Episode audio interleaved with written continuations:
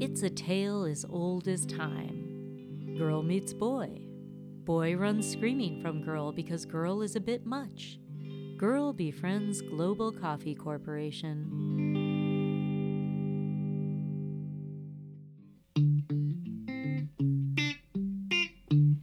Dear Starbucks is the story of Christine Ferreira, a sad, sad woman who spills her guts out to a customer service department whose literal job it is to listen.